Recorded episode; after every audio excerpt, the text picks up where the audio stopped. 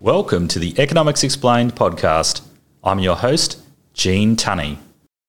So-called surveillance capitalism was one of the big issues for the 2020s that I identified in my first episode this year. Google, Facebook and other tech giants have massive amounts of data on us, and they are using it for commercial gain. In this episode, I discuss various perspectives on surveillance capitalism with my good friend Darren Brady Nelson, Chief Economist of Liberty Works, an Australian libertarian think tank. Darren's recently had an article published on the Mises Institute website titled "Surveillance Capitalism, a Summary of Critics." Be sure to check out the show notes for a link to Darren's article and for some notes on some of the controversial issues we discuss in this episode. This is Darren's second appearance on Economics Explained, and we spoke via Zoom video conferencing on the 18th of January 2020. We begin our discussion with me asking Darren to tell us about his recent article. I hope you enjoy our conversation.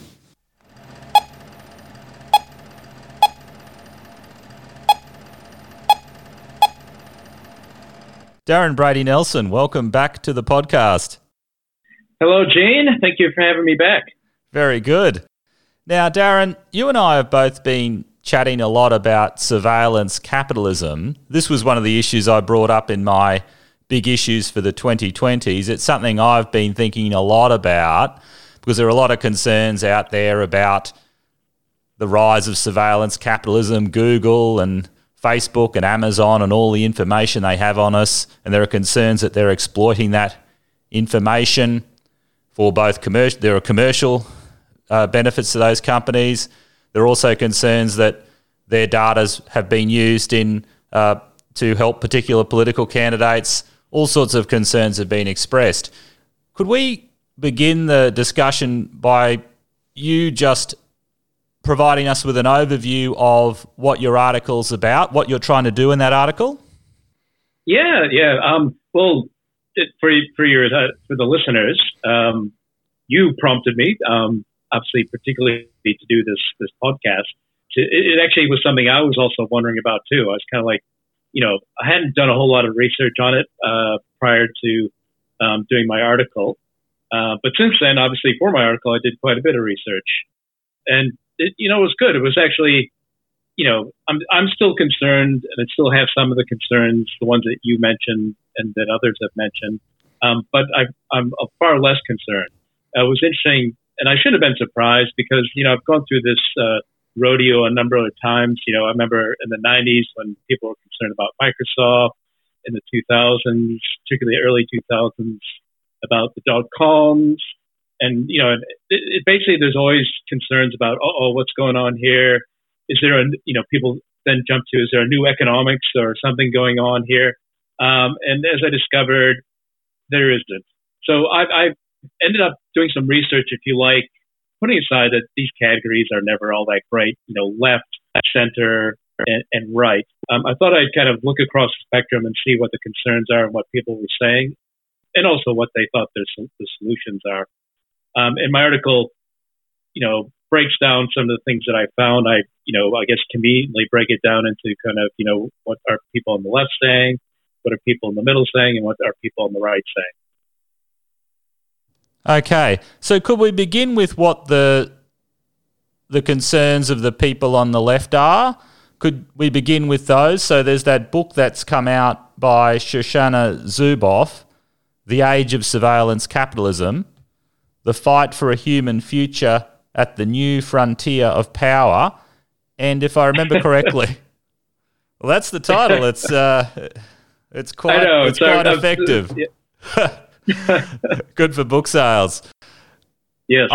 She's one of that book by Shoshana Zuboff, who's a professor at Harvard Business School. You characterize that as being, that's one of the books on the left, you'd say, isn't it? Would you be able to just describe what you think the leftist critique is? Oh, look, there's always variety. There's not just obviously one point of view, even on the left. I tend to find less variety on those on the left than I do on the right, but still, there's still some variety. Because, and looking at some of there were sort of some interviews that I looked at and commentary. And And basically what I looked at, and probably not so much Zuboff herself, but it seemed to be just an excuse to sort of bring up sort of the various problems that people on the left had with just capitalism in general. When you look through all this stuff, they, you know, first of all, they weren't doing a whole lot of extra research to see, okay, what evidence is it that this is some outcome of capitalism? I mean, the economy is almost, sadly, it's almost 50-50 government and, if you like, capitalism. So it's interesting how people on the left always ignore that other part of the 50%, government. Government is a massive player. Depends on you measure these things, but government has a big role to play. And it's ironic given that people, you know, they obviously, people on the left think government can do something and affect change, but they never go back to say, well, did government try to affect some sort of change in the past, and thus we're getting this problem now? So as I read through a number of different, you know, interviews with her and commentary, one key theme that came out, not the only theme, but probably the key theme was that a lot of these people have a problem with capitalism, and they wanted to use this as another opportunity to lobby for government to intervene in some way. They've been successful because my article pointed out a couple new laws, if you like, one in Europe and one in California. Yes, that's right. So you see this as the latest critique of capitalism, and you could go back to previous critiques such as... what we saw, you mentioned Microsoft in the 90s, so there was a DOJ case, wasn't there? Was there a Department of Justice antitrust case against Microsoft with its browser, the Internet Explorer browser? And, you know, you go back even earlier and there were the famous antitrust cases in the progressive era. And, what I'd ask is, isn't there some justification for being concerned about monopoly power? I mean, if you're a company and you attain that status of being a monopoly, then you can use that monopoly power to exploit consumers. In the old days, it was through high prices on those actual consumers, arguably on purchases of oil or on, purchases of railway services, the people who had to ship things by railroad. And with Google and Facebook, they're monetizing this digital exhaust, all this data they have on us, by selling that information, these prediction products, to businesses, and they're selling that for high prices. And arguably they're selling our data. So that information should belong to us, and yet they're taking commercial advantage of it, so that there can be really targeted ads at us. I mean, are you concerned at all about that because they've attained this position at the peak of the economy, and arguably it's because of these so-called network effects? Facebook has 2 billion people worldwide in its network. How can any social network compete with that? Because the benefit comes from having everyone else connected. Is that at all a justification for intervention? Well, you actually threw in quite a few different issues together. You talked about monopoly power. You talked about sort of network effects. You know, you talked about, you know, is it our data or is it their data? Yeah, look, these are all things, you know, issues to be explored. So, and I would be concerned with all these. Where I don't, you know, as an economist and as a free market economist, I don't automatically jump to the conclusion that this is some failure of capitalism or failure of markets, and thus quickly government needs to solve it, right? I tend to see, look, I've been doing, you know, like you, I've been doing economics and as a you know, in a professional sense for decades now. And I've found more through my experience and just like reading different sort of takes on all this sort of stuff that monopoly power almost always comes from government in some way. You know, it comes from some sort of grant, some sort of privilege. Typically, the best way, if you like, through a regulation or a law, because that's the hardest to find. Because my other qualification besides economics is in law. And the devil's in the detail. And I actually, in my article, I give you some detail on a potential source. And no doubt it's not the only source of where sort of a special advantage that Google and others get. And this is from a U.S. law that basically treats, you know, that it makes a distinction between publishers and platforms. And if you're considered a platform under this law, you get some special privileges that you wouldn't as a publisher.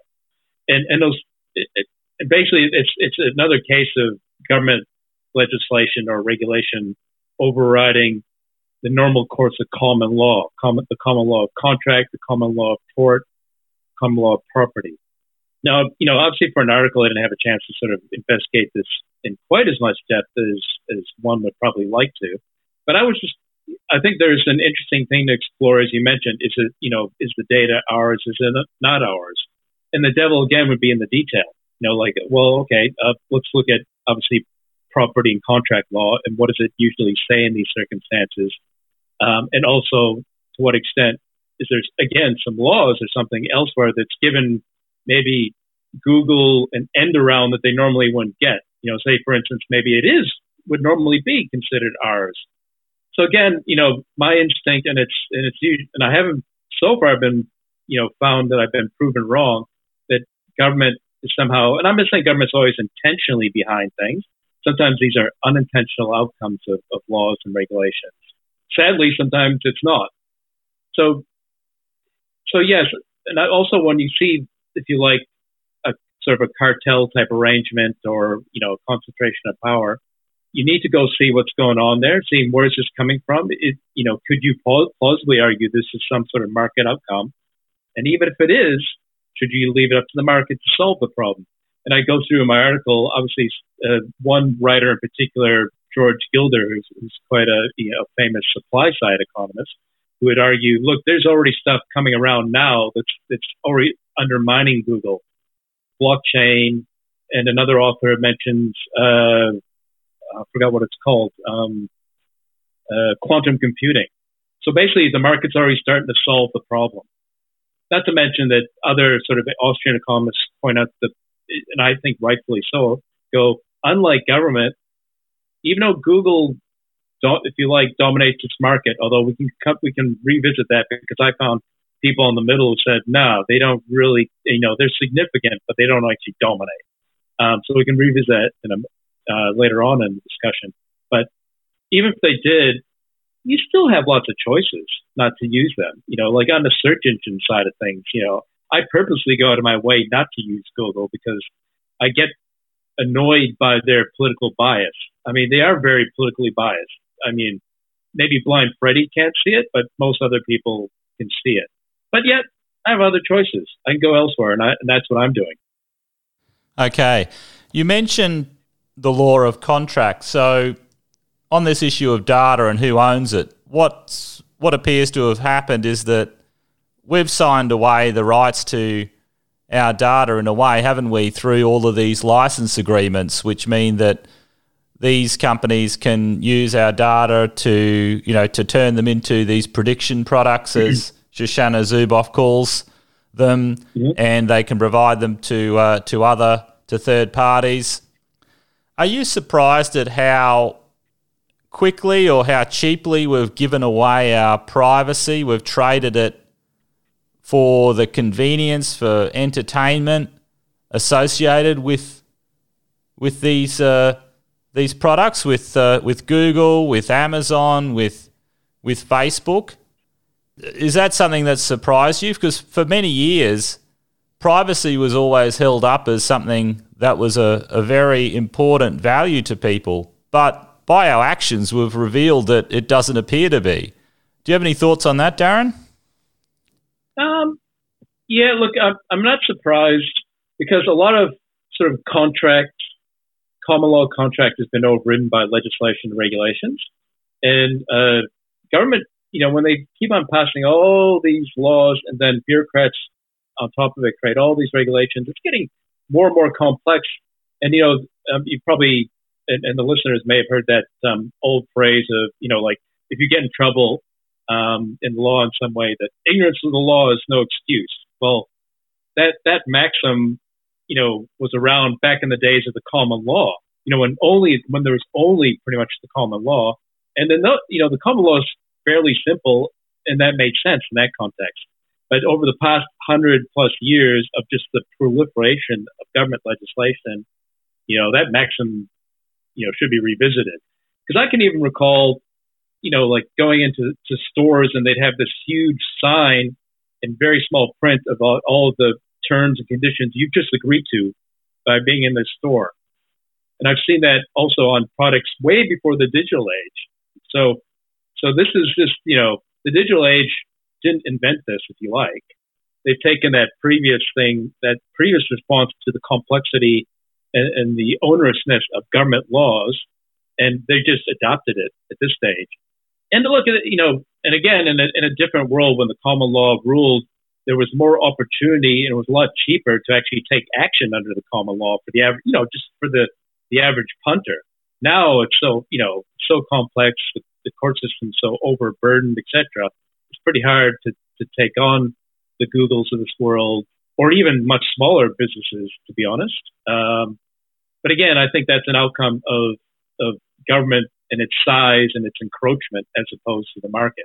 I think the market, you know, would solve this problem a lot easier. The legal side, as well as just, you know, bringing competition to bear on the Googles of this world. And I think it, you know, despite all the impediments to free market competition, it still finds a way, just as, you know, authors have been pointing out. People are, you know, markets are finding a way with Bitcoin, they're finding, with blockchain more broadly, I should say, and quantum computing. And people will find a way with apps, you know, and various end arounds of Google, not to mention just different options for browsing, different options for Google, you know, alternatives to Google Mail, et cetera. You know, markets always find a way, but governments, you know, make that difficult and often more and more difficult for them to do that. Yeah. Who was that economist that you mentioned? Was it Gilder, who has written about these new technologies and how they might help reduce some of the power of these the current big tech companies? They provide more competition. You mentioned blockchain and quantum computing. I'm just struggling to understand how they might do that at the moment, but I can put a link to that paper or article in the show notes. So was it Gilder? Yeah, look, George Gilder.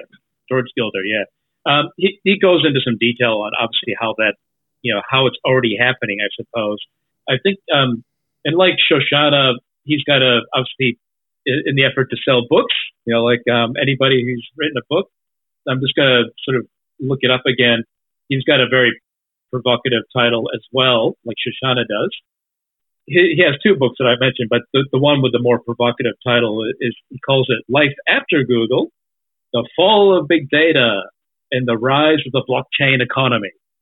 You know, and, you know, like with Shoshana, that, you know, obviously she's, you know, gives it a bit of an alarming title as well. But, you know, there's truth in both sides, basically. Yes. But I think George Gilder, although he's obviously trying to make it sound a bit more extravagant too, but I look at what he's trying to say. I think there's more substance to what he says, not only because he's an economist, but he's actually a digital entrepreneur. He's had success and, more importantly, failures in the digital economy. So, you know, as any good entrepreneur would, you know, because you learn from your failures probably more than you learn from your successes in anything, not just, you know, in business. So, you know, he's a person who's actually not just pontificating about this stuff. He puts his money where his mouth is. And, you know, obviously, time will tell to what extent he's correct or not. So he's investing in this stuff too, not just writing a book about it. Although his book isn't about, hey, invest in my company or anything like that. You know, he does take kind of the economist approach, you know, trying to be, if you like, objective as he can be, but telling people, hey, look, I'm in the game too. So just so you know. But, you know, Shoshana, you know, like, I don't think she's, you know, I wouldn't say Shoshana's, for instance, a socialist or anything like that.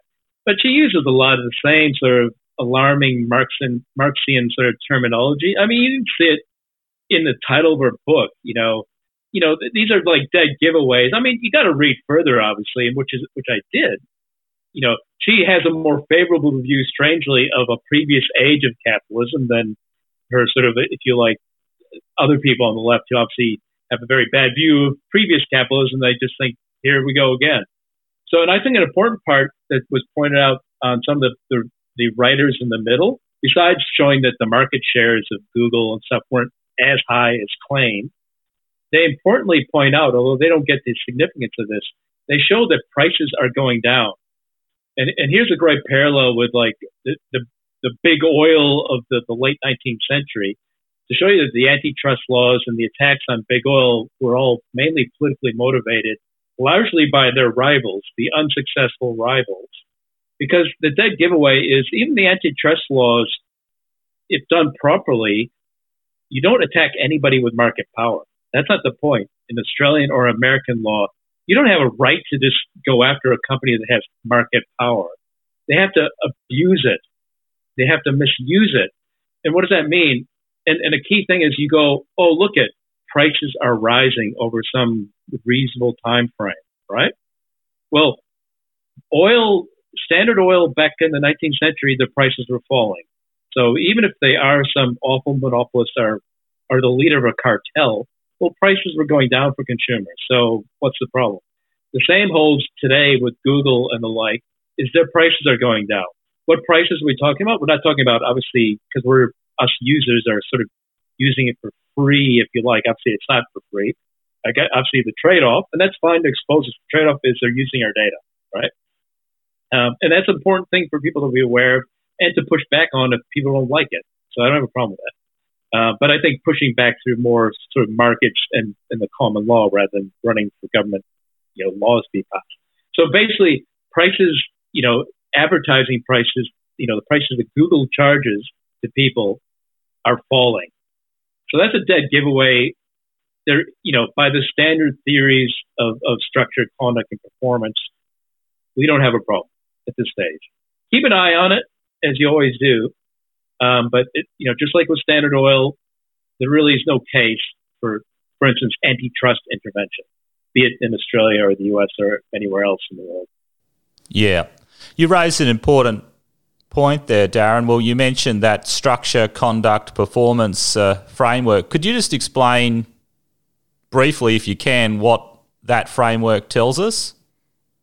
Yeah, it's a fairly standard standard paradigm of mainstream economics used in a whole variety of circumstances. Structure refers to whether a market's a monopoly and an oligopoly, which is like say a cartel's one type of oligopoly, or whether it's competitive. Those are there's some other sort of granular variations of that, but that's roughly it: monopoly, cartel, competition. That's a structure, and that will determine, obviously, the sort of conduct you'll see in that market. And the key conduct, if you like, putting aside, say bad behavior, Microsoft was alleged to do, if you like, bad behavior.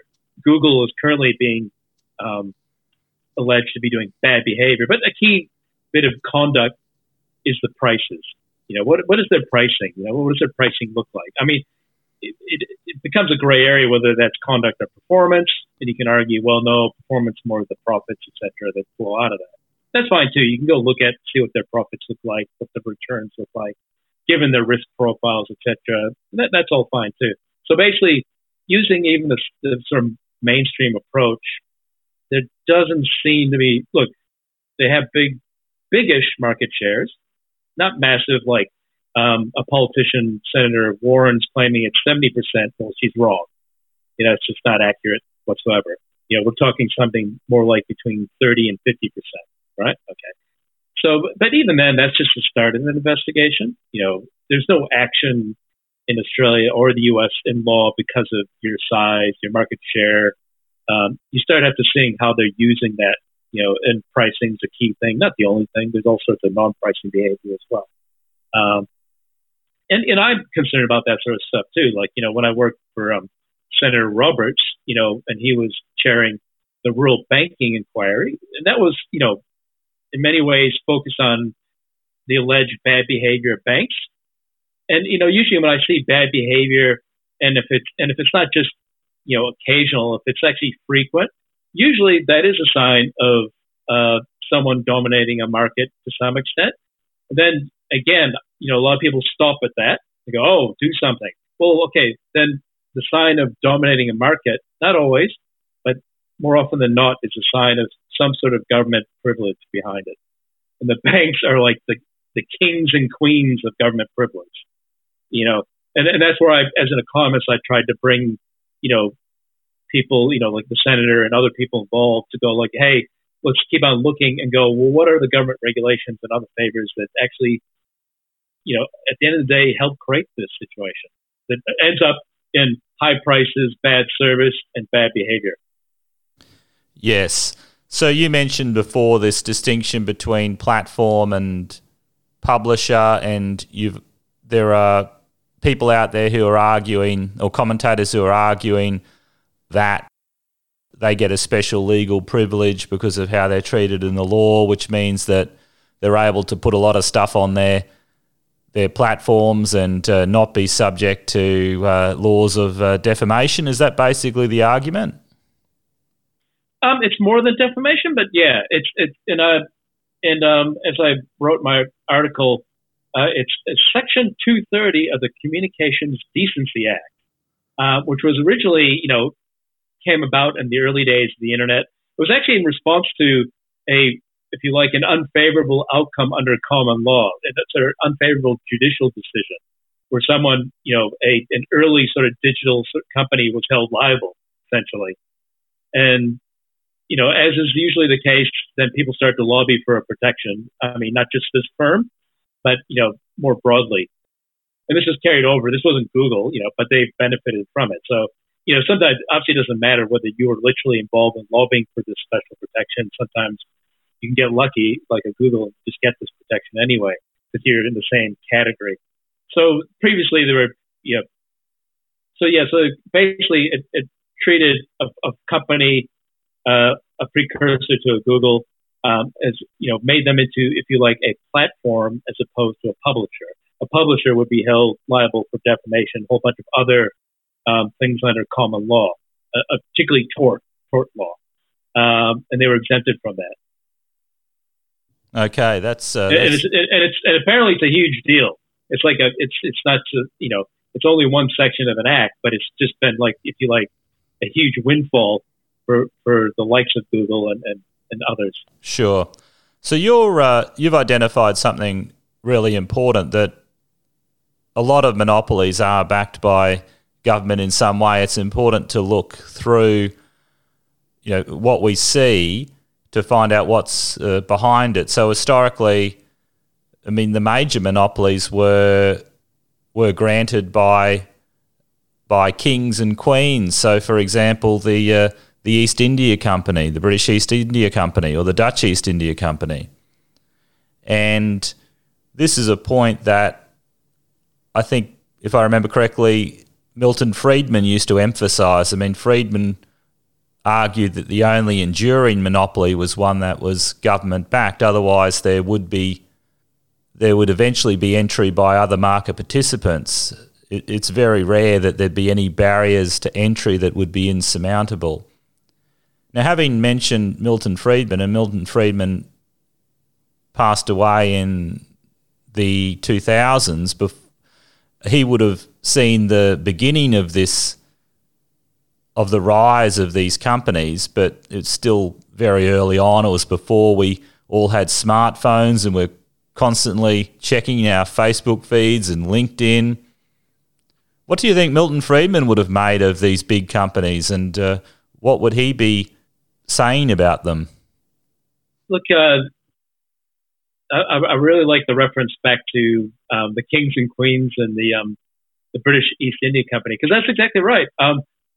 Back in those days, and for a long, long time, actually, probably, I don't know, certainly throughout the 19th century and at least into some of the 20th century, possibly well into the 20th century, the term monopoly, when people used to use it and hear it, they knew what it meant. It meant a grant by government of a monopoly of some description. This is actually how, for instance, the public utilities, particularly electricity and different sorts of public utilities, that's exactly how they came to become natural monopolies. In other words, they weren't natural at all. Government granted them, franchise monopolies. So for a long, long time, economists and even people, lay people, knew what that meant. Now it's kind of like that's changed, and people now associate monopoly more with, if you like, the Marxian point of view, where he alleged that capitalism, over time will tend towards greater monopolization in each market and each industry. Well, yeah, look, that's not the case at all. I think not just in economic logic or theory, but I think history shows that Marx is wrong on many fronts, but including that front. Okay. Okay. Now, so I'm sorry to get back to Milton Friedman. Obviously it's hard to speak for someone else, particularly someone who's passed away. I think, yeah, he would be alarmed by this. Obviously he's a guy who's been around the block many times, and I guess his Chicago point of view is, as he said, that over any sort of reasonable time, no monopoly or cartel is really going to last. The Austrian point of view takes it further in the sense that, unless government's behind it, and they would argue it's always behind any sort of monopoly or power for any length of time, probably for any time, you don't need to really worry. The worry is just, what is government doing? That's the thing you need to worry about. Because, in a free market, if anybody, putting aside, the legal aspects of what's a market, and that's actually a pretty important question. What is a market? People, sort of ACCC type bureaucrats tend to have, for whatever reason, they have no creative thinking whatsoever. They have no great understanding what a market is. They see it in such narrow physical terms of what a product is, what a market is. They're dead wrong. Consumers and businesses are much more creative. And particularly if you think about a consumer, when you talk about a monetary economy, substitutes are everything. I can do what I do with my $10 or $100. It's not like I'm restricted to the market that the ACCC thinks I can sort of like switch my dollars around. No, I can switch it all sorts of places. Products that have nothing to do with each other in a physical sense. So yeah, look, again, there's no great concern, because in a free market, if people are using Google more than anybody else, they chose it. No one forced them to use it. And that's the big key difference between, a market and government. Markets, Coca-Cola, Google can't force you to use their products at all, physically force you to use it. You can't come knocking on your door and say, drink Coke, use Google. Government can. They can. The guys with guns or billy clubs in Australia too can ultimately come to your door and tell you what to do. That's dead right, and I think you made that point in one of our conversations about the NBN in Australia. But we might get distracted if we go on that tangent. So we might leave that to another day. Just on that point about the market shares. So you talk about Google. Well, there are other browsers, or there are other search engines rather, such as you can use the Bing search engine, or you could use DuckDuckGo, but so far Google is still dominant. What's the source of that? You mentioned, what's the source of the argument against what Elizabeth Warren is saying? She's saying that they have this very high market share. Is there a source for that, Darren? We can put in the show notes that critique of what Elizabeth Warren was saying? Yes. If you can't wait for my article to get published, let me just look up that specific source. Yeah, found it. That particular one is by an author called Alex Stapp. And again, I can provide all the details. And this article was... Yeah, a very long title, but it tells you, the conclusion actually in the title.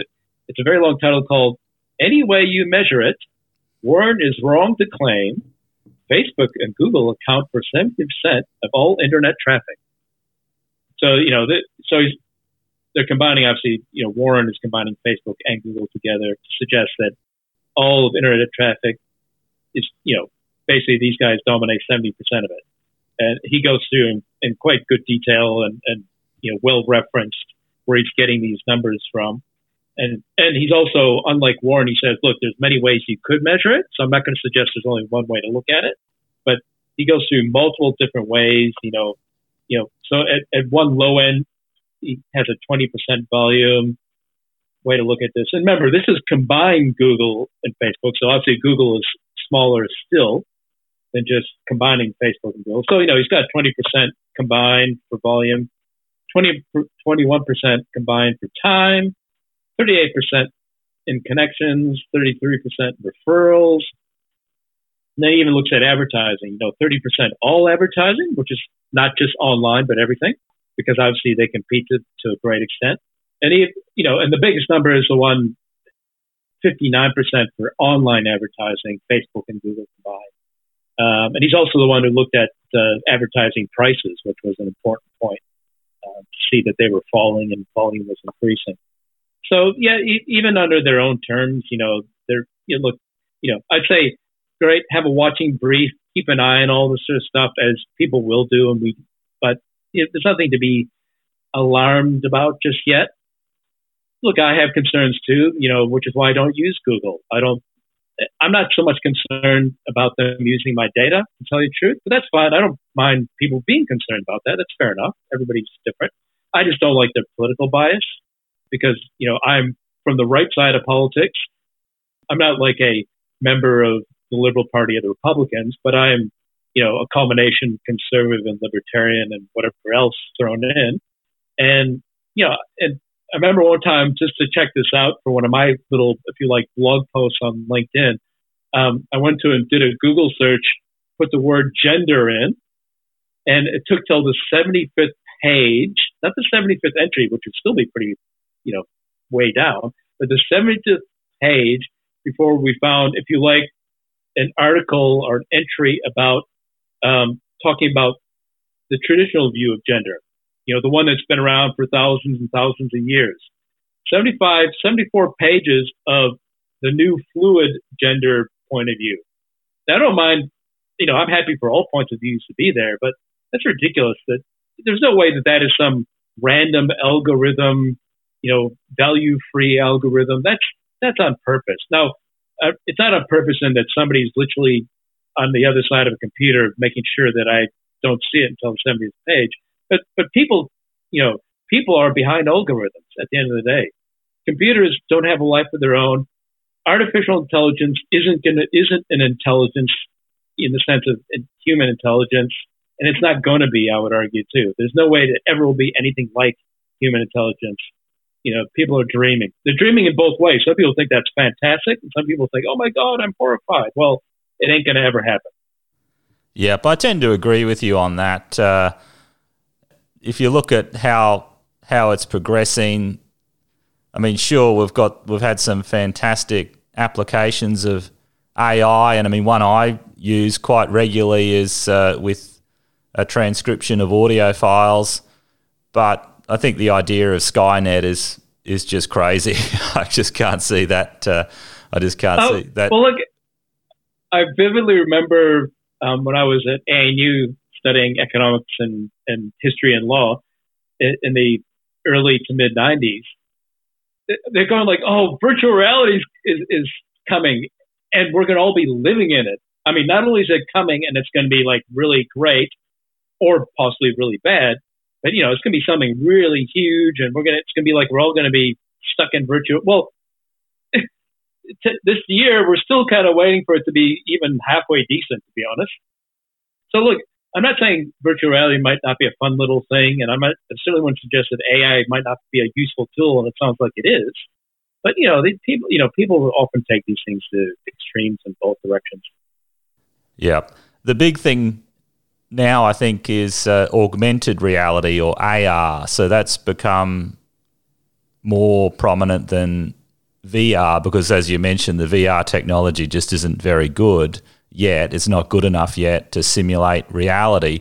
But what with AR, we saw that game Pokemon Go, which was driving people to go and chase those Pokemons, and you'd have businesses that were paying the company to, you know, direct traffic to them, to direct foot traffic to them, and this has been seen as an example of just how intrusive and how manipulative surveillance capitalism could be. So just thought I'd bring that up because I thought that's an interesting example of you know, the things that people are concerned about with surveillance capitalism. Oh, yes, but then, you know, obviously people knee-jerk it right away and go, oh, my God, you know, it's worse than what it is. And then the other knee-jerk is, of course, government needs to do something about it, and they need to do something right away. You know, that's just ridiculous. You know, like, first of all, no advertising's ever forced anybody to do anything. Not for adults. Adults can make choices. They're not forced to do things. And with children, again, government's not going to be the protector of children. That's the job of parents, you know, to protect the children. Yes, children need protection. Now, adolescents, I think, are a little bit different. I always wondered, as, you know, a former law student, you know, why on earth is there two categories of people, adult and child? I mean, adolescents are clearly a third category. They need their own special consideration. So, you know, actual children, you know, like 12 and under type thing, yeah, they definitely need protection, but that's the job of family, including their extended family and friends and to some extent their schools, etc. Okay.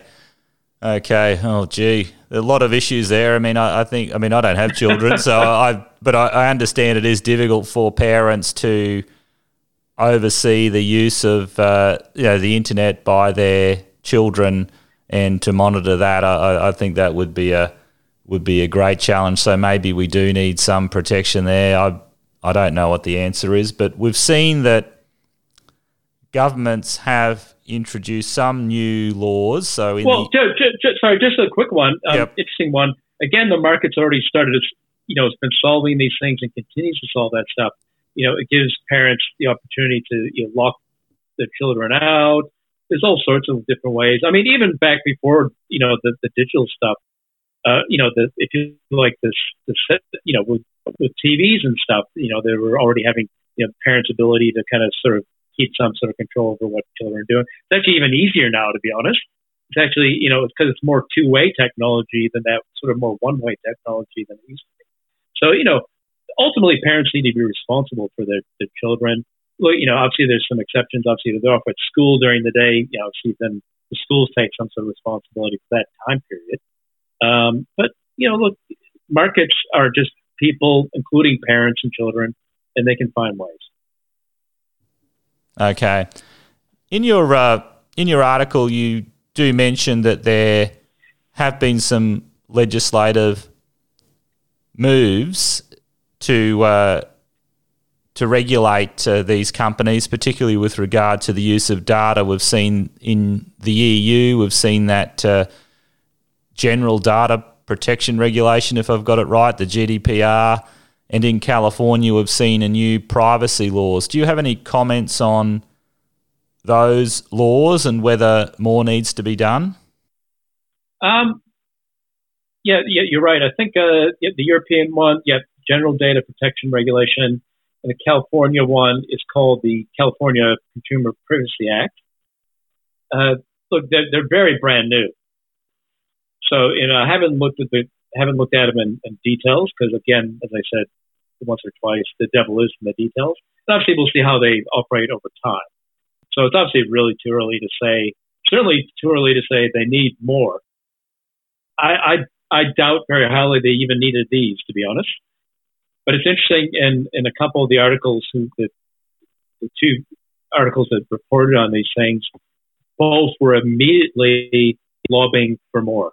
You know, so, you know, how can they? Because these things have just started. You know, one started, the European one, I think, started maybe a bit longer ago. It was the middle of 2018. Okay, so there's a little bit of a track record, but still kind of, you know, maybe a bit early. California one just came in on the 1st of January. And even the article that reported on that was already starting to call for more. That particular article was calling for a lot more, basically. So, like, government regulation isn't good enough. We need even more government doing something more. And now they didn't say what that should be. You know, I'm not sure. Nationalization, perhaps. Who knows? Now, I'd be heavily skeptical that these laws were needed at all. And I would also be skeptical that they're even doing what they're supposedly supposed to do. That's what often happens with laws. Often they don't even do what they say they're going to do. And of course, you know, everybody on the left never calls for them to be repealed and let the greatest regulator of all take over, competition. No, it's usually, obviously, we need to augment it with more laws and regulations to then not work again and cause lots of bad unintended consequences.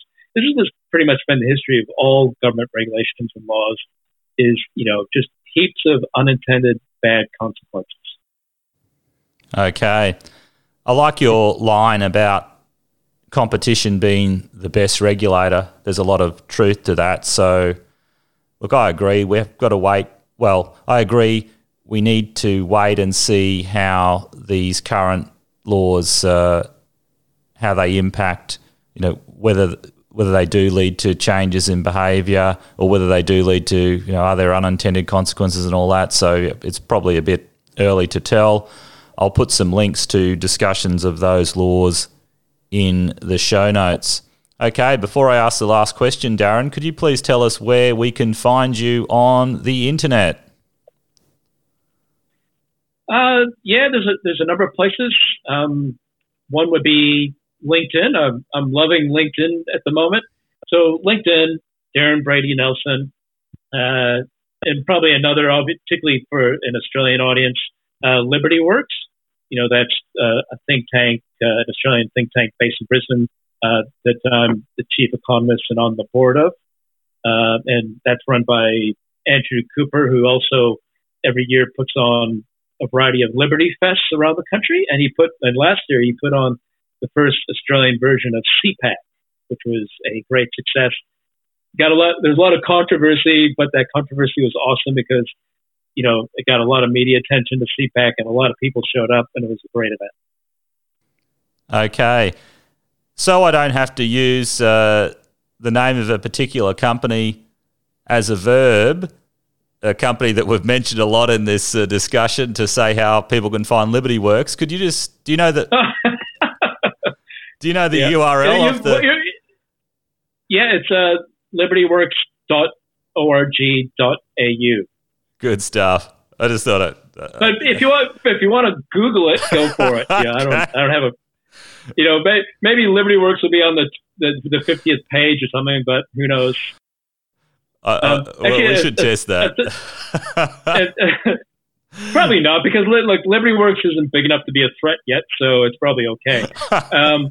This was going to be my last question. I was going to ask you: have we fully covered what you describe as the right wing or the critique of the big tech companies from the right? Have we fully covered that in our discussion so far? Oh, we touch on it. You know, it roughly, I guess, falls into two camps. There's kind of the conservative critique, and then there's the libertarian critique. And they overlap. The conservatives, you know, are concerned with, like, you know, basically they feel as though their free speech is being hampered and hindered by being deplatformed and being put on the 75th page and all that sort of stuff. Libertarians also don't like that. I guess the difference will be that, you know, some conservatives will, you know, most conservatives still favor markets over government, but they're quite happy to use the levers of government to suit them at times, you know, whereas libertarians, depending on what type of libertarian, there's different types of libertarians too. You know, there's the Chicago schools and the Austrian schools and various types, but they largely are reluctant to go, hey, let's use government. I mean, Austrians will never want to use government. Chicago school is very reluctant to use it, whereas conservatives, you know, will sometimes want to use it for the purposes of, you know, counteracting their infringement of free speech, or they're counteracting their religious liberty, or, you know, on totally different matters of defense and military matters and law and order. You know, they also like to use the levers of government, but they all largely recognize that, again, you know, coming back to the thing that we talked about briefly of, you know, as an economist and as a libertarian, I believe the greatest regulator, and it is a genuine regulator, is competition, free market competition. And to borrow from a left-wing politician, Obama, I think, you know, to turn towards market competition is really being the adult in the room. I think you're being kind of the child in the room when you want to just government to be your nanny and immediately take care of you. Sorry, Darren, I'm trying to understand your Obama reference. Are you referring to the... Obama was criticizing people on the right as not being the adults in the room in a totally different context, sorry. But it was a phrase, I like the phrase, the adult in the room, being the adult in the room. And I think people who look for market solutions are the adults in the room. I think people look for knee-jerk, look for government solutions are not the adults in the room. Okay, got you. Righto. Darren Brady Nelson, I really enjoyed that discussion. It's great that you've given that overview of the different views on surveillance capitalism that are out there. And once your article is available, I'll put that up on, well, I'll put it in the show notes and, put it on LinkedIn. You're doing really well on LinkedIn with your followers, with 10,000 plus followers, and making lots of astute observations on important economic and social issues from that libertarian perspective, which is a valuable one to inject into the debate. So very glad to have had your views on the program. So thanks heaps, Darren. Thank you, and I hope people do get an opportunity to go look at the article, because even if you don't agree with my point of view, at least lay out, if you like, free sort of world views to look at this. And, if you gravitate towards the left one, you'll see plenty in there. Absolutely. That's a really positive feature of the article. Okay. Thanks so much, Darren. We'll wrap up now and have a great day. Thank you.